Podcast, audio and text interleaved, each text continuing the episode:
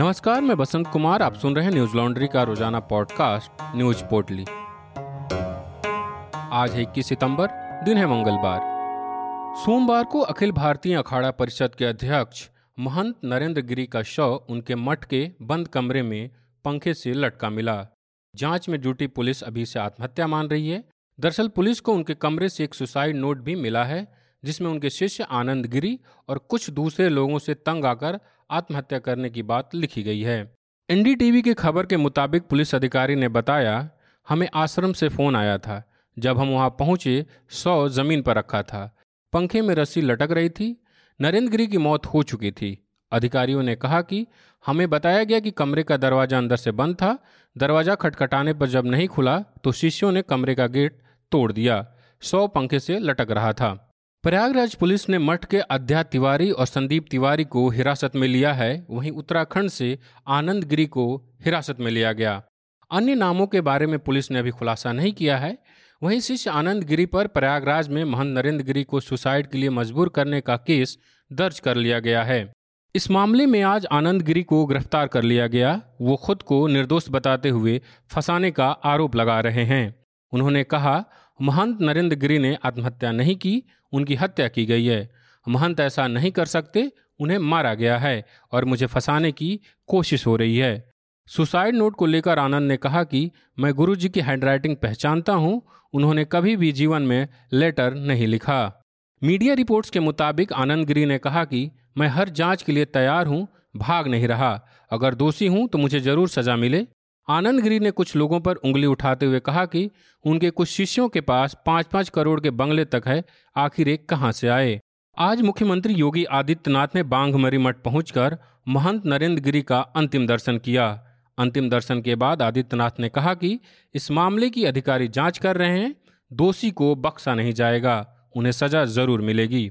वहीं अंतिम दर्शन के लिए पहुंचे उप मुख्यमंत्री केशव प्रसाद मौर्य ने कहा कि जरूरत पड़ी तो सीबीआई जांच करवाएंगे, दोषियों पर सख्त कार्रवाई होगी। बीते 24 घंटे में भारत में कोरोना के 26,115 नए मामले सामने आए हैं, जिसके बाद देश में संक्रमितों की संख्या बढ़कर 3,35,04,534 हो गई। वहीं इलाज करा रहे मरीजों की बात करें तो वो कम होकर 3,09,575 रह गई है, जो 184 दिन बाद सबसे कम है। केंद्रीय स्वास्थ्य मंत्रालय की ओर से मंगलवार सुबह जारी आंकड़ों के मुताबिक बीते 24 घंटों में कोरोना से 252 लोगों की मौत हुई, जिसके बाद मृतकों की संख्या बढ़कर 4,45,385 हो गई। वहीं टीकाकरण की बात करें तो पिछले 24 घंटों में 96,46,778 वैक्सीन की खुराक देने के साथ ही भारत का कोविड-19 टीकाकरण कवरेज 81.85 करोड़ के पार पहुंच गया है। एनडीटीवी की खबर के मुताबिक सुप्रीम कोर्ट ने देश भर के दिव्यांगों को डोर टू डोर वैक्सीनेशन उपलब्ध कराने पर केंद्र सरकार को नोटिस जारी किया है और 2 हफ्ते के अंदर जवाब मांगा है। जस्टिस डीवाई चंद्रचूड़ की बेंच ने कहा कि इस मामले में सॉलिसिटर जनरल अदालत की सहायता करें। कोर्ट ने कहा कि केंद्र सरकार बताए कि इस महत्वपूर्ण मामले में क्या क्या कदम उठाए जा रहे हैं। इसी बीच भारत से बाहर के देशों को वैक्सीन देने को लेकर स्वास्थ्य मंत्री का बयान सामने आया है। एबीपी न्यूज के मुताबिक केंद्रीय स्वास्थ्य मंत्री मनसुख मंडाविया ने कहा कि वैक्सीन मैत्री कार्यक्रम की शुरुआत जल्द ही की जाएगी। उन्होंने कहा कि वैक्सीन मैत्री को ध्यान में रखते हुए अक्टूबर-दिसंबर में अतिरिक्त टीकों का निर्यात किया जाएगा। इस दौरान उन्होंने कहा कि देश की जरूरतों को पूरा करने के बाद भारत कोवैक्स पहल में अपना योगदान देगा। पश्चिम बंगाल में भारतीय जनता पार्टी के नेताओं का टीएमसी में शामिल होने का सिलसिला लगातार जारी है। पहले मुकुल रॉय और हाल ही में पूर्व केंद्रीय मंत्री बाबूल सुप्रियो के जाने के बाद बीजेपी प्रदेश संगठन में बदलाव कर रही है। सोमवार को बीजेपी ने अपना प्रदेश अध्यक्ष बदल दिया। बीजेपी ने बालूरघाट सीट से लोकसभा सदस्य सुकांता मजूमदार को प्रदेश अध्यक्ष बनाया है। वहीं दिलीप घोष जो प्रदेश अध्यक्ष थे, उन्हें राष्ट्रीय उपाध्यक्ष बनाया गया है। अध्यक्ष के तौर पर घोष का कार्यकाल खत्म होने में भी 15 महीने बाकी थे। प्रदेश अध्यक्ष बनते ही मजूमदार ने विवादित बयान दिया। मीडिया रिपोर्ट्स के मुताबिक मजूमदार ने मंगलवार को राज्य के तालिबानीकरण से लड़ने का संकल्प लिया। उन्होंने कहा कि पार्टी अपनी गलतियां सुधारेगी और आने वाले दिनों में विजयी बनकर उभरेगी। आपको बता दें कि विधानसभा चुनाव में जीत के दावे से उतरी भारतीय जनता पार्टी की हार के बाद नेताओं का वापस टीएमसी में जाने का दौर लगातार जारी है। हालांकि इसको लेकर मजूमदार ने कहा कि जिन लोगों की पार्टी की विचारधारा और उसके उद्देश्य के लिए प्रतिबद्धता है वो पार्टी कभी भी नहीं छोड़ेंगे। बीजेपी में ये बदलाव तब हुआ जब पश्चिम बंगाल में 30 सितंबर को उपचुनाव होने वाला है, जिसमें प्रदेश की मुख्यमंत्री ममता बनर्जी चुनाव लड़ रही है। बनर्जी भवानीपुर से उपचुनाव लड़ रही हैं। उनके खिलाफ बीजेपी ने प्रियंका टिबरेवाल को उतारा है। जम्मू के उधमपुर जिले के शिवगढ़ धार के पास भारतीय सेना का चीता हेलीकॉप्टर मंगलवार सुबह दुर्घटनाग्रस्त हो गया। इस दुर्घटना में हेलीकॉप्टर के पायलट और को पायलट गंभीर रूप से घायल हो गए। घटना सुबह 10:30 से 10:45 के बीच हुई। हेलीकॉप्टर सेना की एविएशन कोर का है। मीडिया रिपोर्ट्स के मुताबिक एक रक्षा प्रवक्ता ने बताया, आज पटनी टॉप क्षेत्र में एक प्रशिक्षण उड़ान के दौरान भारतीय सेना का चीता हेलीकॉप्टर जिले के शिवगढ़ धार इलाके में दुर्घटनाग्रस्त हो गया। इस दुर्घटना में 2 पायलट घायल हो गए, जिन्हें अस्पताल में भर्ती कराया गया है। स्थानीय लोगों की मदद से हेलीकॉप्टर से दोनों पायलटों को निकाला गया और उन्हें अस्पताल में ले जाया गया।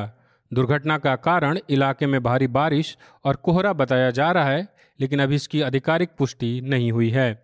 इस घटना के बाद केंद्रीय मंत्री जितेंद्र सिंह ने ट्वीट कर बताया कि पटनी टॉप इलाके के नज़दीक सेना के हेलीकॉप्टर दुर्घटना की खबर से परेशान हूं। अभी उधमपुर की डीसी इंदू चीप से बात की।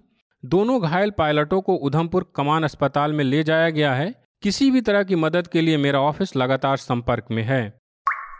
अफगानिस्तान में तालिबान के कब्जे को 1 महीने से ज़्यादा समय गुजर चुका है। हालांकि वहाँ भी शांति व्यवस्था कायम नहीं हो पाई है।